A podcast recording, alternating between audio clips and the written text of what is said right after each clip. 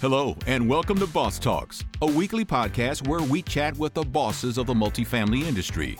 Who are these bosses? They might be a manager of many, a leader with no title, or just passionate about what they do.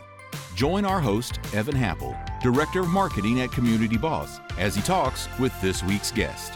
Hello, everybody, and welcome to Boss Talks, episode 56. We have a great guest today, Lisa Russell. She's currently in Virginia on vacation, but normally she comes out of the Carolinas. Right now, she is going solo, doing some consulting work. Her business is called RJC Asset Management, and she's the Chief Innovation Officer, which I love. I love some innovation in my life. She's doing consulting for both prop tech and also the property management side of the business. So, really excited to hear about the things going on in her life since we last talked. Also, she had some predictions for things going on in real estate. She's been in the industry for around 36 years, if I calculated it correctly. So she's been at it a long time. She's seen a lot and she's been in asset management, property management. She had a prop tech company that was sold to RealPage back a few years ago. So she's touched her hand in a little bit of everything, which is exciting and fun. And I'm really excited to talk to her about all that. We're going to get into things like transitioning to automation to improve customer and employee satisfaction, and also just the rampant fraud that's going on in multifamily and how we're dealing with it. But I'm your host, Evan Happel.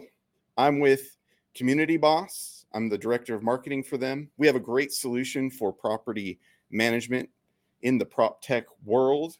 We do everything from managing parking and amenities and mapping, generating revenue, all through a great user friendly interface for your end user, the resident. So if you have any questions about that, let me know. But today we're getting into it with Lisa. So here we go. Hi, Lisa, Evan. how's it going? Great. Great to be Great. on. yeah, I'm, I'm so happy to have you. I remember I actually reached out to you because you were my, I want to say at the time, 500th follow for the Boss Talks page on LinkedIn. Correct. And I was like, hey, what about being a guest? And you were like, let's do this. And honestly, I didn't know you at the time. So I didn't know that you had, not only were you enthusiastic about following the page, you also are a person that just has a breadth of knowledge, wisdom, and so much just industry like knowledge to share. And you just so much you've learned, obviously, through the years. So I'm really excited to talk to you. And I'm really wanting to know your take on, and we'll get to that, but the prediction stuff, where we're at with that, where we're probably going, sure. and all and all that stuff. Let's get controversial as much as possible, obviously. I actually, uh, exactly. That's what I like to get that passion going. And I'm passionate about multifamily. So it's, it's easy to speak to. Awesome. Thank you so much for being here. So, some people, I'll just get it out of the way. They'll see I'm wearing a hat, it says Maui, the Hawaiian Mhm. shirt. I was in Maui last week. Everybody knows some things happened. Fire. I'm okay. Me and my wife, we're good. We got home. We came home early, but it was definitely a very sad and tragic thing that happened there and is ongoing happening, the aftermath of it all. And my heart and prayers go out to them. It's definitely still on my mind. I experienced that whole thing on vacation in a place I was unfamiliar with. So it's definitely, definitely an experience. Not if nothing else. But there, we did talk a little bit before the show just about things regarding similarly, like being ready for things, natural disasters and stuff, and how that affects even things like multifamily, like alert systems and things like that. So we'll definitely get into that a little bit in a bit. Before we jump into all that, though, I have three questions I love to start the show with, get things flowing, and get people familiar and just comfortable as we go live. Sure. So, Lisa, first question. We are community boss.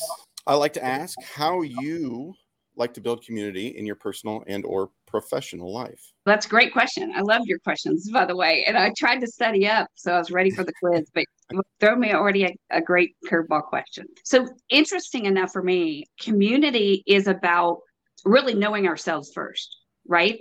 And as we know ourselves and we put proper teams or community in around us, then we start to see that's where we shine in the groups and the community the best. That's where we can add to the community and that we can actually be open for the community to add to us.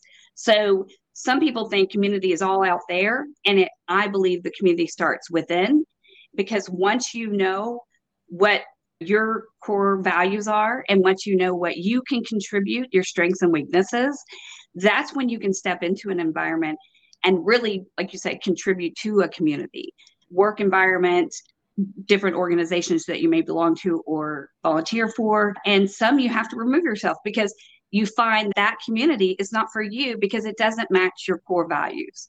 And so I think that for me, building community starts with self. And that's an unusual concept, but one that has really served me well.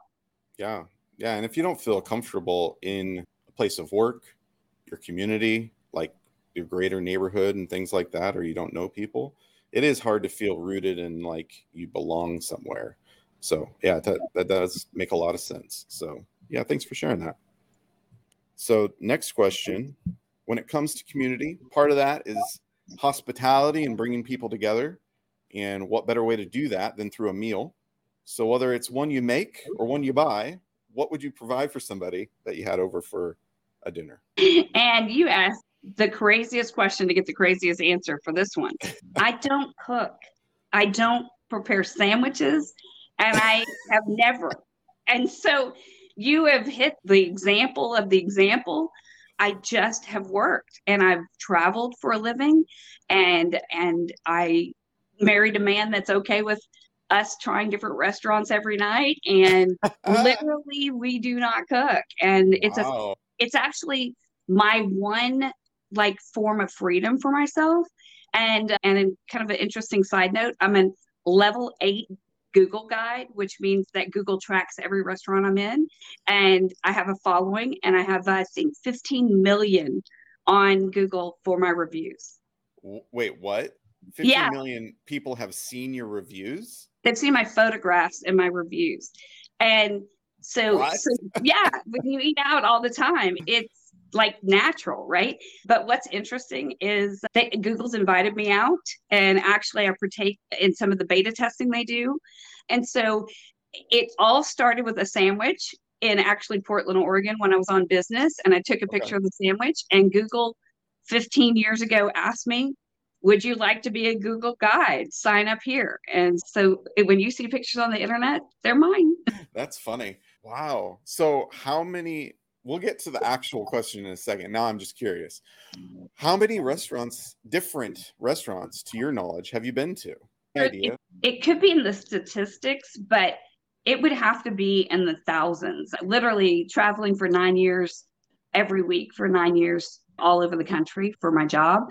And I always like different restaurants. I never, sometimes at home, we go to the same local places, yeah. but but I'll do what even showcases on my Facebook page for my family and friends for like my finding local is what I call it. And I review basically even my local new restaurants. Wow. Like I said, just became a hobby, but eh, almost out of necessity. But it's it's just a passion and a love. We're gonna go to something called Black Sheep tonight, somewhere here in Virginia. My sister knows I'm a restaurant buff, but I, I just went to Founding Farmers, which is actually based on Thomas Jefferson. The whole theme of the restaurant is based on him, and it's called Founding Farmers. And and it's a just those kind of unique places. Really, I love. wow. So, man, that blows my mind. So you didn't know what you were asking, did you? no, that's really interesting. Okay. All right, that's cool. Yeah, I'll have to check out your now, do you get anything from that? Do you get paid? Do you get no. Nothing. They're using me for a tracking oh, mechanism wow. of some sort, but they do offer sometimes some incentives and goals, and you get badges and you get all kinds of little things. And I have actually just achieved the 10%. I am a 10, I'm in the top 10% of Google restaurant reviewers. Wow. So Yeah. like that many people have said this was helpful type of thing or whatever. Yeah, I've actually re- I've actually reviewed that many restaurants that Oh I'm in So top 10 that number of restaurants. I don't know what the number is, but it's it has big. to be a lot. It's big. Wow. Fun fact, people. This is brand new information. Okay. Yeah. That's really cool. Thanks for sharing that now and not ahead of time because that was Yeah. a good little tidbit. yes. All right. So I guess the question is then what restaurant and type of mm-hmm. food would you take someone to? So again, I like really sometimes eclectically different or something that really can showcase what they can do. And I discovered one yesterday that's now about to be like targeted on my profile, but it's actually a Korean bakery, hmm. and they have probably a hundred desserts that all have they call it milk bread and it has a very unique filling inside of it. And it's a spin on a donut shop but more decadent and a little more probably expensive i'm sure. But just the art to it that they can do and the detail and where they really have crafted the quality is what i really like. So when i can find something that's new up and coming i think it's called Tous les Jours i think but it's up and coming here in the virginia area. And a very quality product that they give Nice. Thanks for sharing. I hope they drive you drive some good business to them. That's awesome. Yeah. All right. And then third and final question. When it comes to your caffeinated beverage of choice, used to be coffee. Now I just asked that. What is your go-to? interesting enough for the last 20 years i was caffeine free i didn't Okay. do anything but a sweet tea i have started periodically indulging in the starbucks or the a good cappuccino but sweet tea has to be my favorite i'm from texas born and raised and now in north carolina so my the caffeine the sugar and the caffeine come from really sweet tea All right. So you run on sweet tea. It's in your veins. Yeah, hundred percent. And none of that like non-sweet tea with some additive to it, like the true sweet tea. Oh man. See, I can't. I've been to the South. I've a few times, and I guess it depends on where you go, but I feel like legit sweet tea is legit sweet. Oh yeah, we don't like it. We true sweet tea drinkers will rather drink water than bad sweet tea. Ugh. I don't know that I can handle it, honestly. Yeah. Like Yeah. I, I'm like, of heart. That's true. That's true. yeah, yeah. I I'm from the Northwest. We do we do have sweet tea. I think it's thanks to places like Chick-fil-A. Yes. we have sweet tea. And if you go to a you happen to go to some southern style restaurant, you'll get some Yeah. sweet tea. But other than that, it's not a prevalent option here in Seattle. Coffee obviously is the go-to here, but I've had it a few times and I'm just like, I don't know. I can't handle it. It's just too much. it's too sweet. I usually Yeah. I like I really like an Arnold Palmer. And Oh, yeah. when I go to like when I go to Chick-fil-A though, I'm always like unsweetened tea with light lemonade. So I just look like a lightweight. Like, Yeah, yeah. That's okay. You haven't had real sweet tea than Southern made. Like we, you know how we actually make it in the sun. My grandmother has a recipe, so she makes her. It's called sun tea, and so they actually you actually put the water in a jug, a clear jug, and you put the bags in it, and you actually let the sun bake the tea. Huh. But it's yeah, called. probably haven't.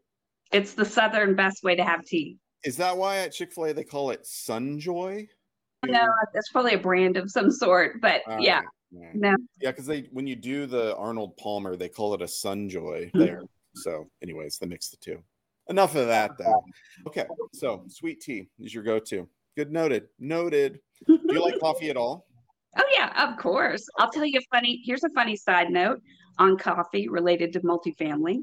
I went up to to uh, San Francisco for a, com- a conference about 15 years ago, and we were standing there at Peet's Coffee. Had they had brought it into the conference, and the barista was explaining to us how they train the baristas differently at Peet's Coffee. By they want you to know the persona of your customer, so they actually are trained to basically body language read what you they think you would like oh. and and so there's six weeks of training just for that on people. And I think that's fascinating in the customer service world that we live in, that you're actually taught the psychology of your customer. And then, but as I was enjoying my cappuccino that he had just made me extra sweet, Elon Musk walked up next to me and spent 15 minutes telling me what he thought the multifamily industry was going to have was going to happen in the next 15 20 years. And yes and he so i didn't know who it was. I just knew there was this tall man talking to me about coffee and multifamily. And so when we went in to sit down he was our keynote speaker. Wow. and i still at the time didn't really know who he was but he showed us pictures of apollo 8 i think that's in the lobby of his of his headquarters. So I knew he was somebody of importance. And literally, he brought 50 slides of future inventions and things that he's excited about and that he's investing in. It was 50 slides, and we didn't get through them all. but wow. so what's is, the major thing that he thought was going to happen in multifamily? So interesting enough, and he called this before 2020. He said we need heat, heated, and cold and hot boxes designed on the outside of each door for delivery of hot and cold foods. So imagine if you actually had a foyer or something next to the apartment that had a locker and then mm-hmm. that locker could hold cold or hot delivered groceries and foods. Yeah. No, I, have my brain has gone there too. I'm like, yeah, that seems. So imagine like, it was like that, like I said, and then of course DoorDash came along and like delivery yeah. of groceries. But I had that conversation with him well before 2020. Interesting. And when was that? I went back to look at it, and I think it was 2015. Spark conference. It was their first one. So I need to go back and actually get the year, but I believe it was 2015. Okay. Yeah. Look at you, just running into people, going globe trotting the world, eating at all the restaurants. This is quite interesting. Oh, thank you. Um, Lisa, thanks for ans- answering my questions. Now we'll get into it, right? You got Let's 36 years, 36 years in this industry of multifamily. If you want to just share kind of the highlights of some of the things that have really shaped your career, I think it'd be quite interesting. Yeah, go for it. I think I'll start with the actual 36.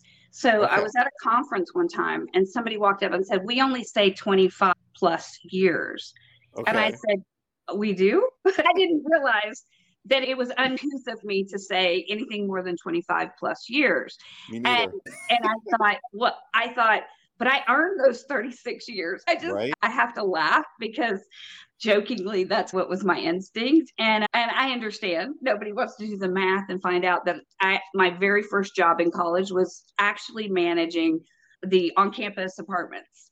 So my very first year I was at the housing department and said I need a place to live that's year round and they said we got this and here's the keys can you run it for us. so that actually actually is how I got in the business. Interesting. Did you work and, for the university? It, it was oh. Stephen F. Austin State, Nacogdoches, Texas. Okay. And so, I and since then, I and after that, I progressed and worked for five different universities in their housing division of student housing. It was a great part of my career to have that five six years focus on where we did a lot of resident events we did diversity events we built community because it was more the residence hall environment it was more about caring for the residents crisis management, anything that the students needed, we handled. In addition to filling the beds, move in and move out, mask turns, and dealing with vendors. But I think when I shifted over to the conventional side, I think the asset, right, and our, for the longest time, the facilities part of our job really is what I learned next. So mm. I got the community side doing the student housing, but I got the facilities by actually being on site, maintenance guys, training, making sure that we had proper pool certifications, HVACs, sprinkler systems, and learning more that that side of it. So I could bring the community that I already developed plus the facilities. And then over the course of time, I started asking questions about the prop management or our at the time we almost really universally everybody had Yardi in the 2000s, mm. 2000s. And about 2005, I, along with a team out of India, actually developed a property management software program for assisted senior living using really my notes from what Yardi needed to improve on. And right. we filled a need in that area and sold that to RealPage in 2010. And then as we finished that, we went into, I, I had been in the property management space the whole time and really just got to explore what it was like to have 12 different sites in seven different states. And then I was seeing different laws, different regulations. Some were very manual based states, others were very up to date and had their own laws and everything. And I got to see the diversity of our industry really right. being on a national scale. Yeah, yeah, totally. Out of everything so far, like what have you loved the most? What part of the industry? What, whether it's student, conventional, senior, prop tech, like what is, what's the one thing that you just look back on and just your favorite? I think uh, for all of us that are in this industry, um, making a difference with people and making a difference in, in general in our in what we do, that's what matters to me. So that's the stuff that I can leave a an organization and know that they have a developed training program now because I was a stand for them to have that or a marketing department expanding more into the t- technology areas that they weren't comfortable going into or my newest passion has been the fraud which we mm. could get into a little bit but the it's where uh, the everyday things that we do are vital but where are we where are we missing things what's where's the cracks that form that everybody's so busy we just gloss over them and then mm. and that's what i like to do is fill that need and find really what is the and I think it's in our DNA in property management, but we're problem solvers. We we are who go, we're the first responders. The we're in the building first kind of people, and so I think that is why innovation, adding it to the title for me, for myself, and for my company, really sparks that. Anywhere there's innovation, we're growing, and I have I actually have a big giant board that sits behind my desk. It says learn and it says grow. And anywhere where I'm doing that. nice. So, what you're working on now when it comes to your consulting, what kinds of projects are you working on that you're excited about? Some of them I've signed NDAs. I can't talk about all okay. of them, but sure. some of them are, I really want to bring the AI component is really important. And we've talked about it. Everybody has like different languages for new terminology that we know in the industry. People have said centralization, specialization. You'll notice you haven't yet heard the word automation. It's like we're keeping that on the back burner because we want to go through a mental shift of centralization to mm. get to automate to get to automation right? And in some cases, that's the question that we really have to ask ourselves is how are we balancing the people side of our industry with technology and how are we doing it in such a way that it serves everybody and not just serves one group or the other and i love that we have vendors that are bringing us new innovation every day i love the vendor i'm a big i'm a big cheerleader for innovation. So I'm out there, hey, have you heard about this? How about this? This app's coming. It may not need it now, but if they put it in their back pocket, that could be a year down the line that they could use that service, but mm-hmm. they don't even know they don't even know it exists. And so that awareness is another part of my goal to give back to the industry that I've been a part of. Nice. So automation is a big one for what you're seeing. And I think that was even one of your bullet points. Yeah, transitioning yeah. to automation to improve customer and employee satisfaction.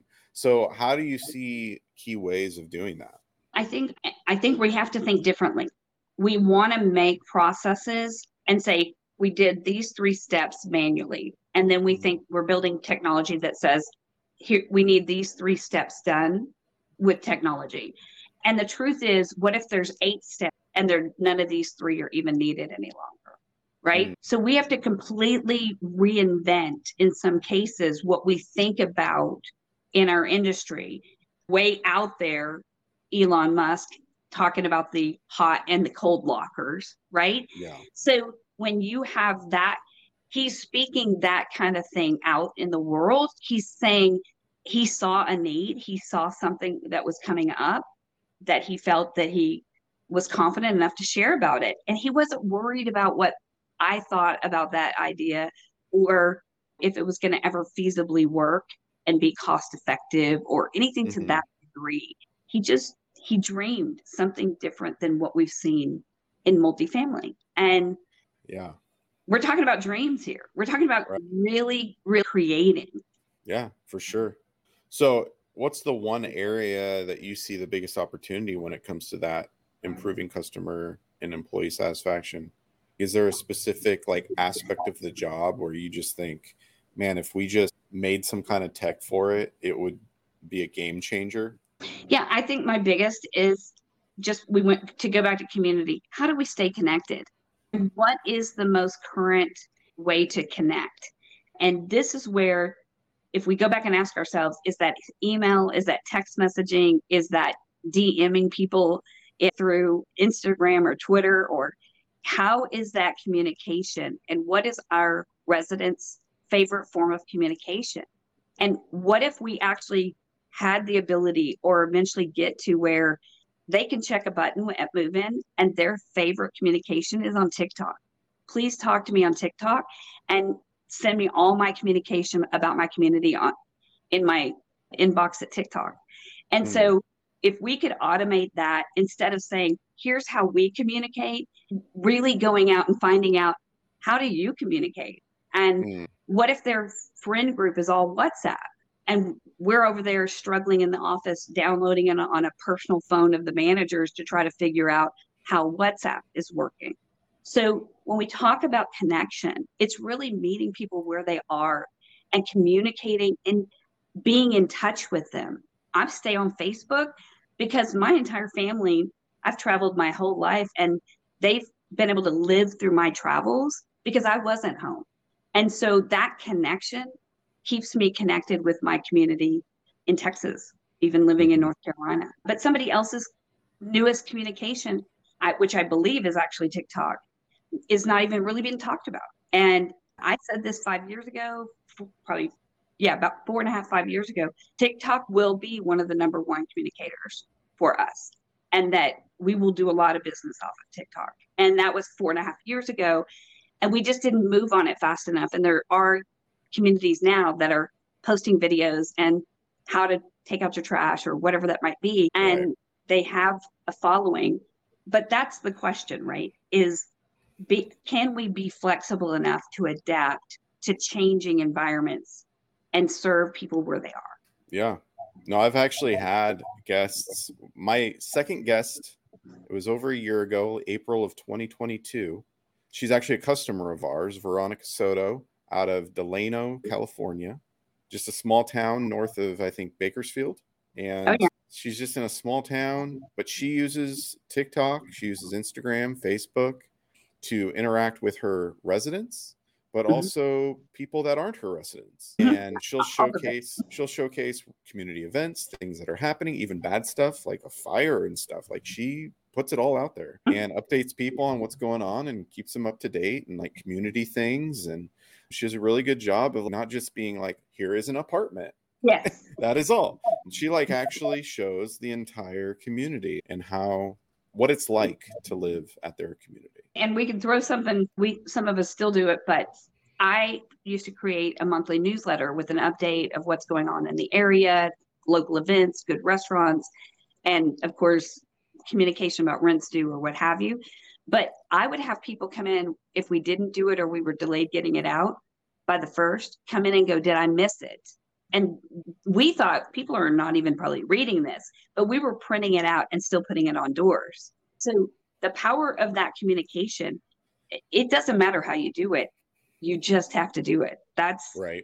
All that's the bottom line. And we forget that sometimes when we get so busy or we get stuck in one technology and we say we've emailed them five times okay but did we text them did we call them did we reach out other ways and Right. so i think we're just in that teenage stage of that and that's where the technologies will come in that we'll be able to send one message all platforms but their preferred one.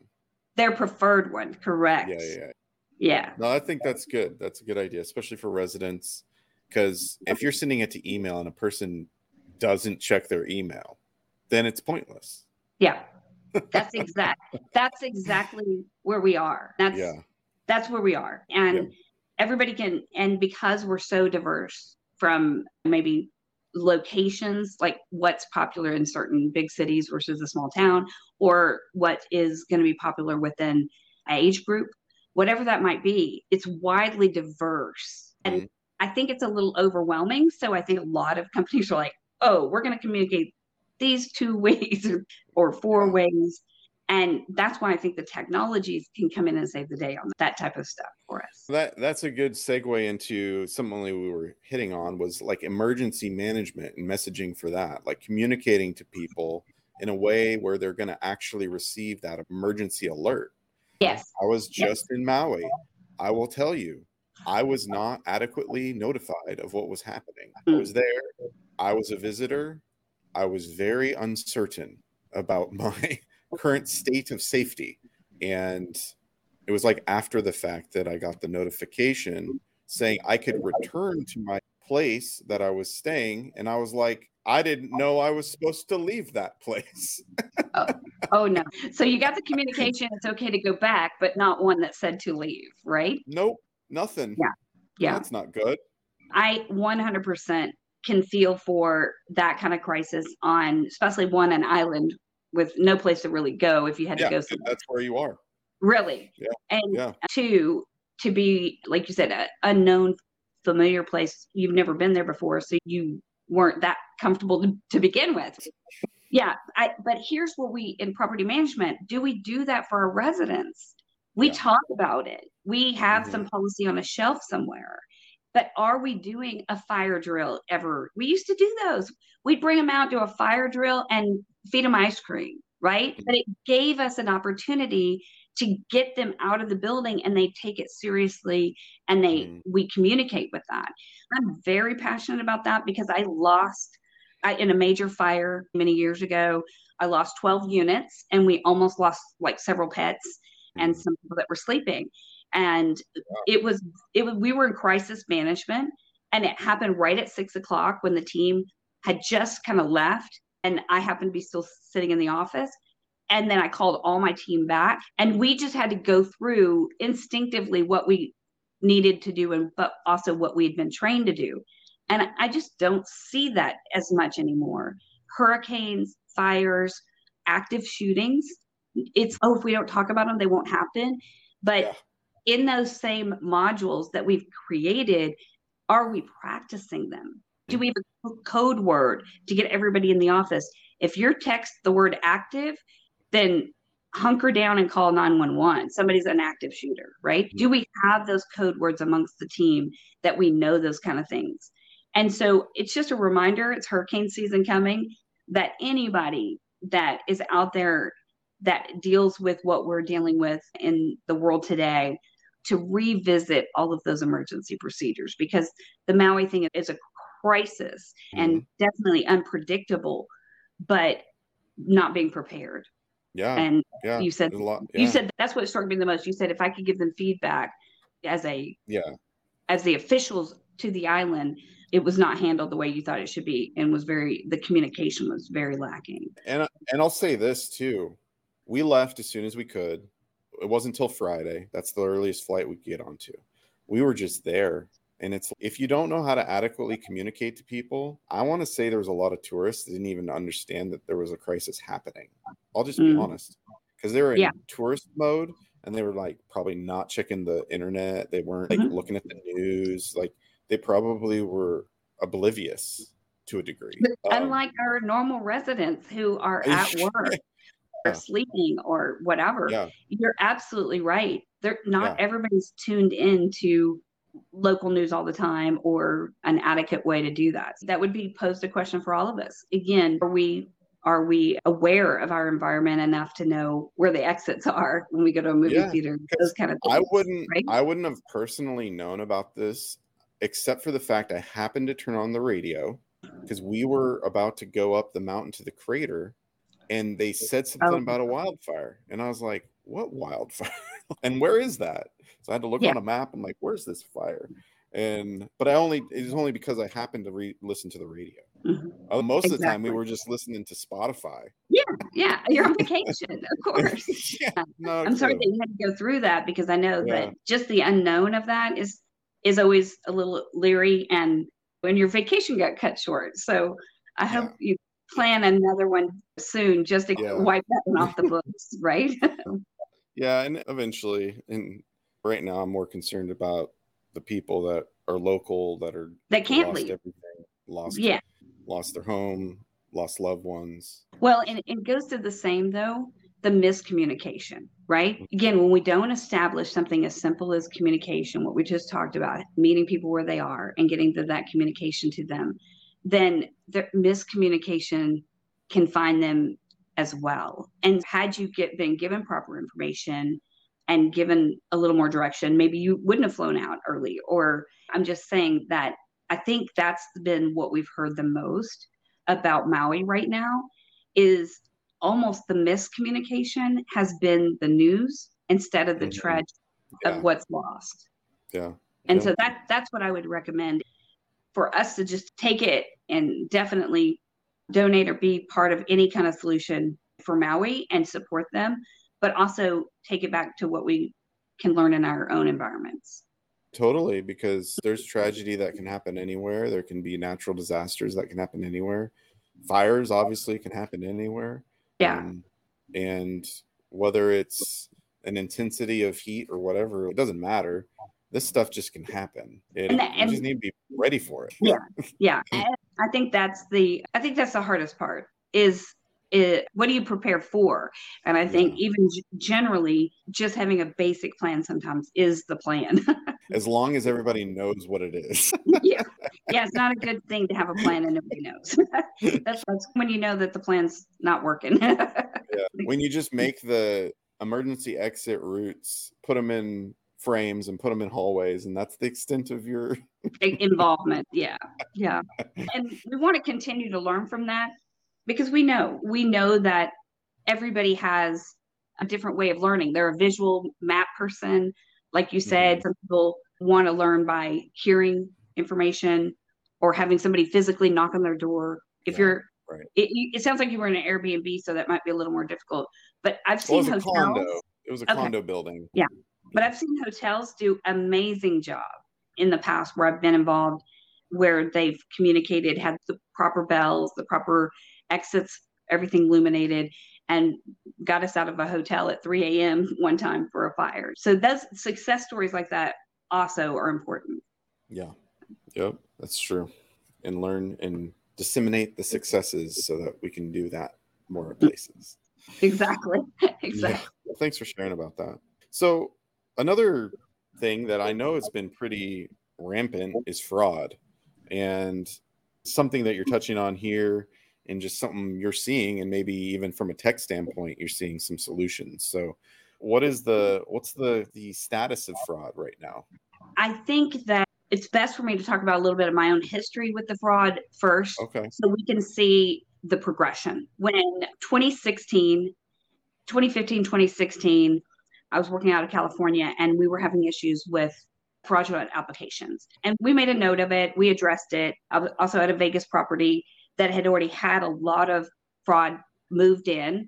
And I just attributed it to bad prior management and just chalked it up. And we fixed it by running background checks on everybody on renewal and just really having to clean it up in North Las Vegas, where there's a lot of stuff to clean up. Yeah. and so I was seeing that in, like I said, 2014, 2015, 2016. 2017, when I came to North Carolina, I was going through and auditing files and looking at files and seeing paycheck stubs, stubs that didn't make sense and procedures on things that weren't adding up. Two and two weren't going four on some of the different files. and I just said, "Oh, it must be a North Carolina thing." Like just sound when you work in a different environment, sometimes culturally things are handled differently in different states. And yeah. and I just learned that first year while I was in North Carolina. And then I noticed again in 2018, we've got a big problem with delinquency, skips and evictions. People aren't really caring about their credit history at a, at a higher percentage than I would consider average. And so by 2018, 2019, I did like this extreme, I put a compliance officer in place who looked at every file. And then I did an extreme thing, which was really focused on the delinquency because if we had people regularly paying and really were highlighting those people that weren't paying or not paying or slow paying, we were catching some of our fraudulent activity. And so mm-hmm. I did a contest with my assistant managers. They won a thousand dollars when they ended the year with a zero zero delinquencies. And so we went into 20 December 31st, 2019 is when we did the contest. And I had sites that the managers had zero delinquencies. So 2020, when we went through that process, collections wasn't a problem. We had no problem with collections because we dressed it hyper focused on the collections the first the last two years. But what we noticed was the new people coming in because we handled the delinquency, we could focus then on new incoming. And that's when we really saw the fraud come back up in mass volume. Hmm. And really, what I was shocked by was the abuse that our on site teams take by the fraudulent applicants. They believe if they can bully the leasing agent, they can get in. And if they push or they resist and not deliver the paperwork, or whatever it might be, the tactic they use in the moment is what we saw happening with 20%, 30% of our applicants. Hmm. And when that number kept growing and growing, I reached out and started reaching out to prop tech companies. I started reaching out to TransUnion. We really, I really started the alarming bell for me in about mid to late 2020. And then by 2021, we were seeing almost 40% fraud. And this is Charlotte. This is coming out of Savannah. This is Raleigh. So we really had to, fo- again, focus in and see the extent that the fraud was coming into our environments.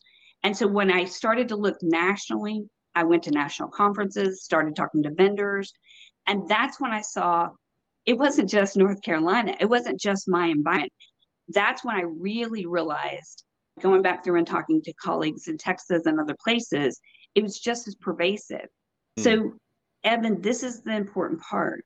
What I thought was a local fraud group of people is a national group of right. people. Oh, so it's like they're just nationally.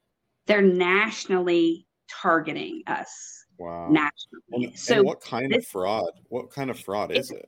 Application fraud. Mm-hmm. That is fake socials, fake paychecks, fake credit scores, which is socials, hiding criminal records, fake IDs. There's a couple of websites, and I won't say them on here because it promotes them, but we mm-hmm. found websites that actually you pay them $1,500 and they guarantee you they will do the paperwork and get you moved into any community of your choice.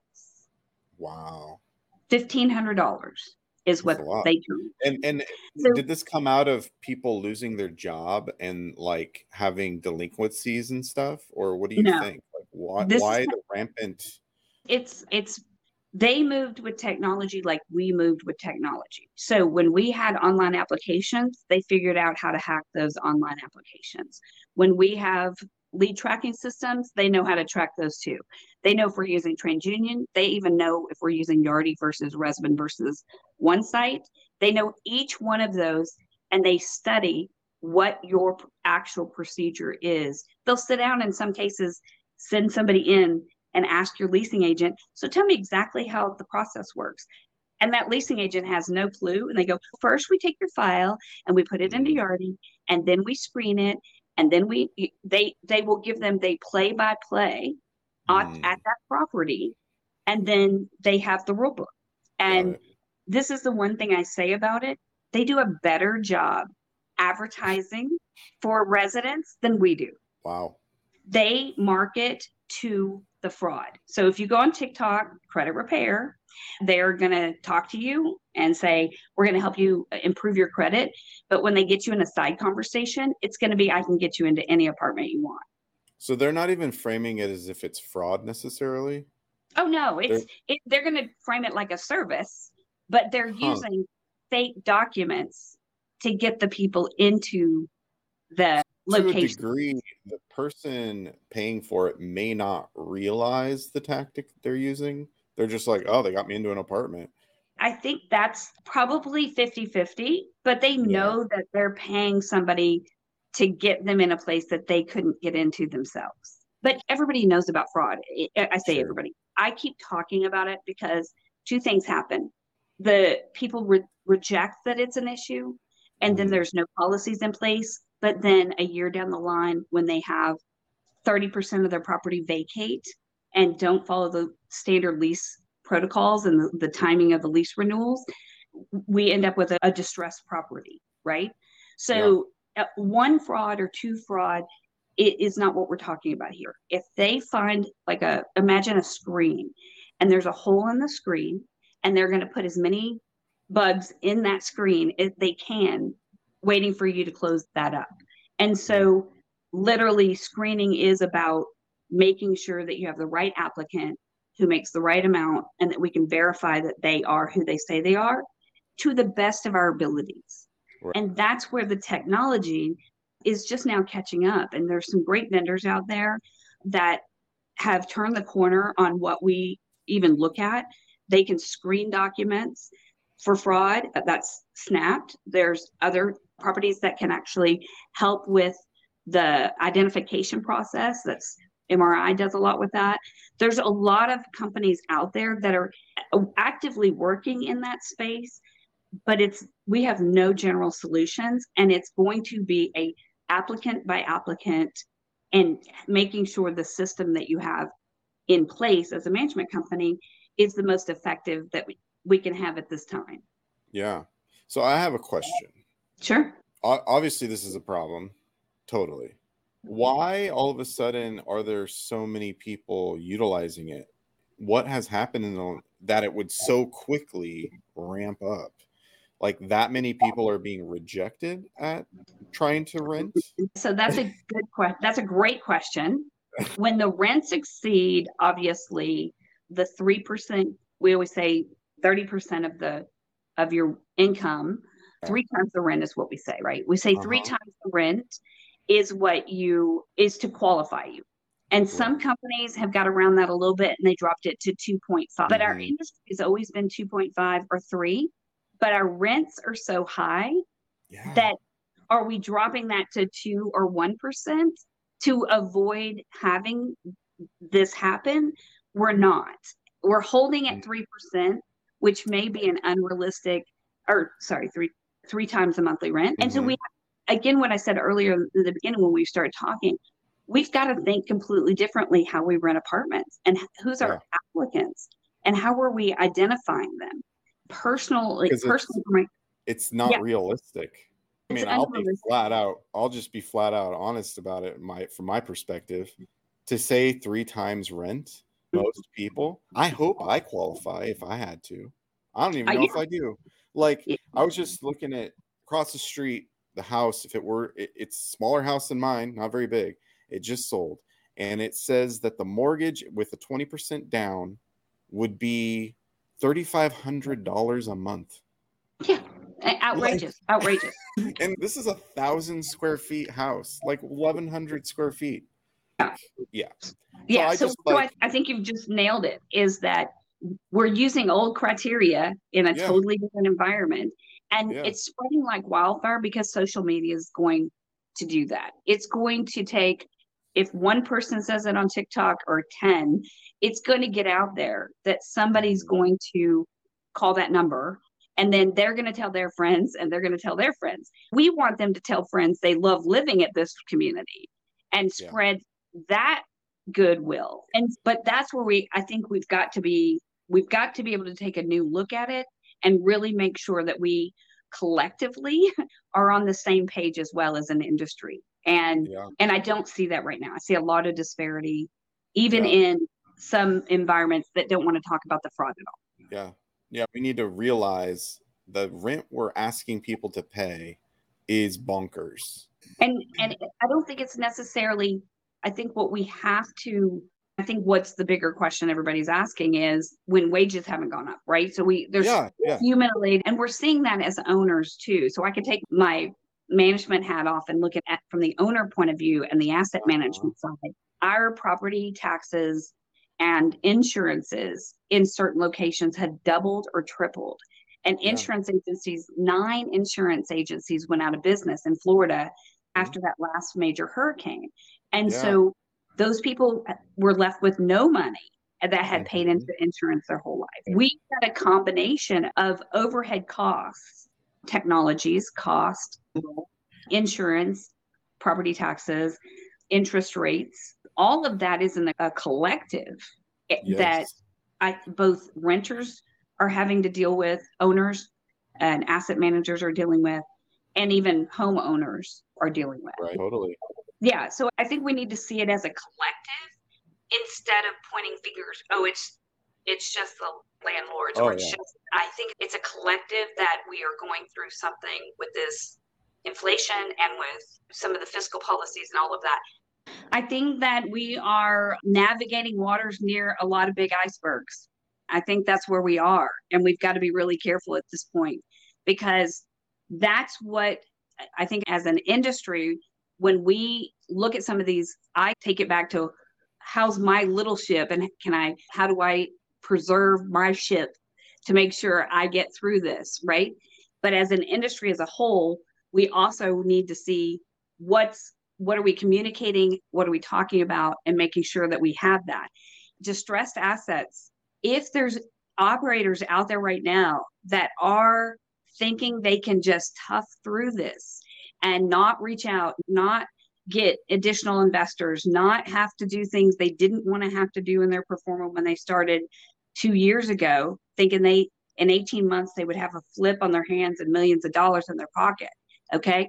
Let's put it out there. Mm. Just things that are going to happen that are going to create distressed environment. And as an industry, we've got to talk about it because we've got to put the solutions out there. We've all talked about it I've heard people say pencils down, meaning don't do a deal. I've heard people say keep your dry powder. You need to wait through this. I've heard other people that say, woo, it's good. We're fine with it. Let's just keep moving on. And so a collective though is to talk about that that we didn't talk about in 08. It just hit us in the face. And then we picked up the pieces, right? Mm-hmm. So m- my real question out there is stopping and looking at the strategies that we're currently in with the outside environments and making sure that we're making the right decisions and i've seen some in, in some cases entire management companies replace their executive team so if you're going to make that decision now make it now if you've got a hole in the ship get it repaired that's the only way that i can say it uh, of I'm not the advocate of doom and gloom. I'm really more of a creative mind that goes and creates into the future positive things. But when I also know that part of what we have to do in this quarter, the fourth quarter, and January is be realistic and not think we can just muddle through it or ignore it, it'll go away. And I think if we can really talk about it, put the numbers on the paper, and have some tough conversations, that's when you'll see we can make a shift. And that's where I'm the advocate for the industry because I just would like for people to make sure they're still they're, that we're talking about it. And that's like same thing with fraud, exciting new prop tech, new things that we've got coming on into the industry as far as building and developing and making sure that we've got good investors that are out there but i think part of that is really going back to the basics and really having having a firm hold on what that is so part of the asset management just to give you a side note on that one of the prop techs i'm working with and i advocate for this is transparency on the side of the management company with the asset managers that are the owner operators. And I really have a vision of the prop tech that's going to bring them together and speak the same language. Many times we have pro forma versus budget. And in property management, we live by budget and they live by pro forma. And it's and those that's just one example. But I really would like to see us have a more enlightened partnership, educated environment versus owners panic and take over and want to run the management company from their side. Or I see management companies that will just roll over and do whatever. Their experience doesn't matter. They'll do whatever the owner wants them to do. And mm. they'll just drive the ship into the iceberg. You told us to do, that's what we did. So I really am an advocate for having those tough conversations in our industry and making sure that people are okay with it that it's not they're not just they're not just rubber stamping it i guess is the best way to put it yeah well, that's dialing it in. There's all kinds of remote yeah. things you could say, and and we have a great professional, educated, professional, trained group of professionals out there. You see them at the conferences. They've got 20, 30, 40 years under their belt and new vendors coming in all the time and reaching out to them and using their expertise in some cases to build their products. I love that stuff because that's when we're all getting involved and being part of really something a little bit bigger than just our day-to-day operations. Absolutely. Yeah, thanks for touching on that. And then to wrap up, we actually have a question from Christy. oh, I love questions. there we go former guest of Boss Talks and just a great person. Christy asked, based on your expertise on this topic, what should be the first thing we should seriously look at or consider before these big changes occur? Okay, so expertise on this topic. Can we clarify what this topic is? we covered quite a few. When she was talking, she when you were talking, she responded to the crises at hand and making big shifts in like firing people and stuff like that fun- processes and functionality really clear that everybody if you are making a change to centralization you're not doing it you're not piecemealing it or that some people on the in the organization are on one page and somebody else is on the other. It's really making sure that you have a, a strategy that's actually being either you can beta test stuff on the side that's fine too but where i'm talking about at that level is really it's just really a fire checklist just like you would do a hurricane. Like we've got to prepare what are we going to do with the pool furniture? What are we going to do with the with the staff? Are they going to work from home? What is that procedure for a hurricane? We're going to say that about a distressed in financial environment as well which means if we had to start identifying things we had to cut to get if we lost stuff what are the expenses that would definitely have to go? What conversations could we have with the teams to make sure they're enrolled and talking about what this crisis is. You've got to make sure if you have that checklist of responsibility for a big crisis, are you hitting all the points? And is everybody having those same conversations? The original strategies that I've done in the past, it may be a small group that really works through it. And then we disseminate it, right? But we may, in some cases, want to make sure that we're getting that information down to the lowest levels because it, frankly in 2008 i had to go to my team and say you're not getting a raise this year and it may be uh, a year or two years before you get a raise and yeah.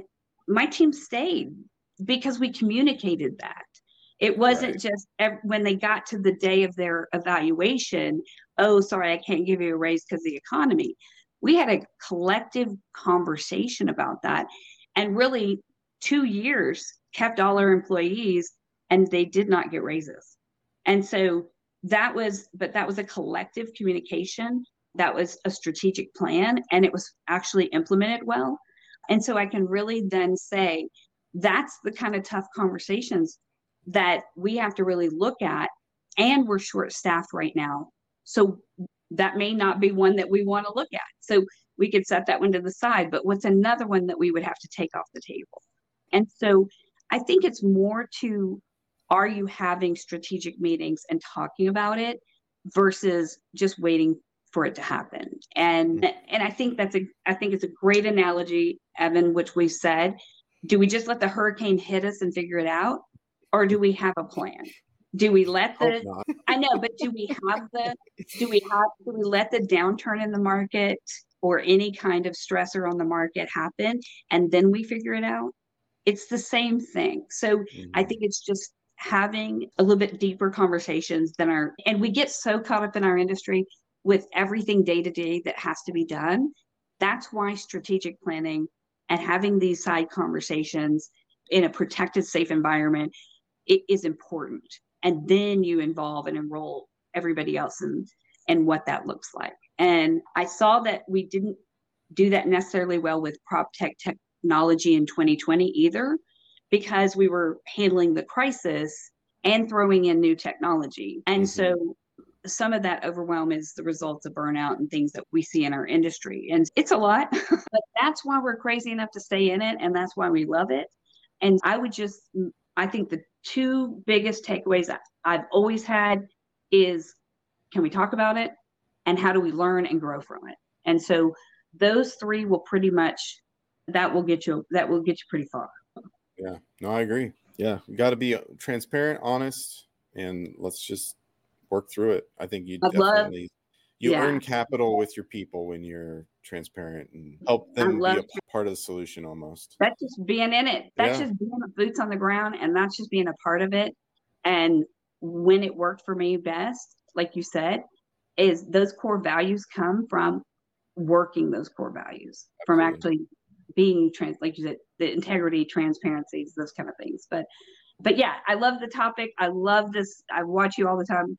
Evan, you have a great personality. I loved that. I told you before. I love that when you showed us your workshop, your garage, and just how you know real that is. That we all have to carve out a little space at home or wherever we we work to to be active, involved, and connect. But you're doing what I love, and that is connecting people. Thank you for that, and I acknowledge you for doing that for us as a community. Yeah, no, thank you, thank you for saying that and I like hearing it because it, it drives me to continue. yeah, absolutely. So I have a really I have a really interesting thing I do with my teams, and I want to do that with you because okay. we sometimes acknowledge people in the way that we want to be acknowledged or what we think they want to hear. But I always ask people, it's a little trick. It's called acknowledged. I feel acknowledged is what it is, right? Mm-hmm. And so my question would be for you, what do you want to be acknowledged for? Exactly what you said. I think my natural gifting and the why I started doing this was connecting people. I have a back history of being in community building and connecting hum- humans to one another in real life. And I was trying to figure out how do I do that in a way where I'm remote other people are remote how do we get people to come together learn from one another and lift up everybody and not just a few? That's my goal and i hope it's happening and i hope people feel like it's happening. That's great. So part of the exercise is you get to say what you want to be acknowledged for and then i do acknowledge for you and say i want to acknowledge you for connecting people in a format where we don't have to be in the same room to still have the connection and the effect and that you are able to make a difference in our industry and beyond. And the most important thing I think with that is what you said, and is in a way that you can bring community together. So I acknowledge you for that commitment to the community as well. Thank you. Thank you very mm-hmm. much. Appreciate that. All right. All right. Thanks well, so much. Yeah. Just like Lisa jumped on, and thank you for that kind word at the end. I appreciate you being on the show today, for jumping on and responding to my requests based on you just liking our page back at 500. Now we're at 1100 followers on our page, which is exciting. Yeah. And I hope it just continues to grow and more people get connected. But Lisa jumped in, she got on the show, shared her vast knowledge with the rest of you. If you didn't watch it live, I hope you watch it later. And if you want to be on the show, just reach out to me. I want to raise all people in this industry and give them a platform to share their knowledge, their experience, their expertise, why they're a boss at whatever level they are. Thanks again, Lisa. And I look forward to having our next guest next week. So tune in Wednesday, 12 p.m. Pacific time, 3 p.m. Eastern time. And we'll see you here live, ask questions, and participate. Great. Thanks again. Thanks for listening to this episode of the Boss Talks podcast. If you would like to be a guest on the show, please reach out via email at info at communityboss.com. If you enjoyed the show, be sure to like, share, and follow us on your favorite podcast platform. You can also watch the podcast live every Wednesday at 12 p.m. Pacific Standard Time on the Community Boss LinkedIn or Facebook pages. Until next time, manage like a boss.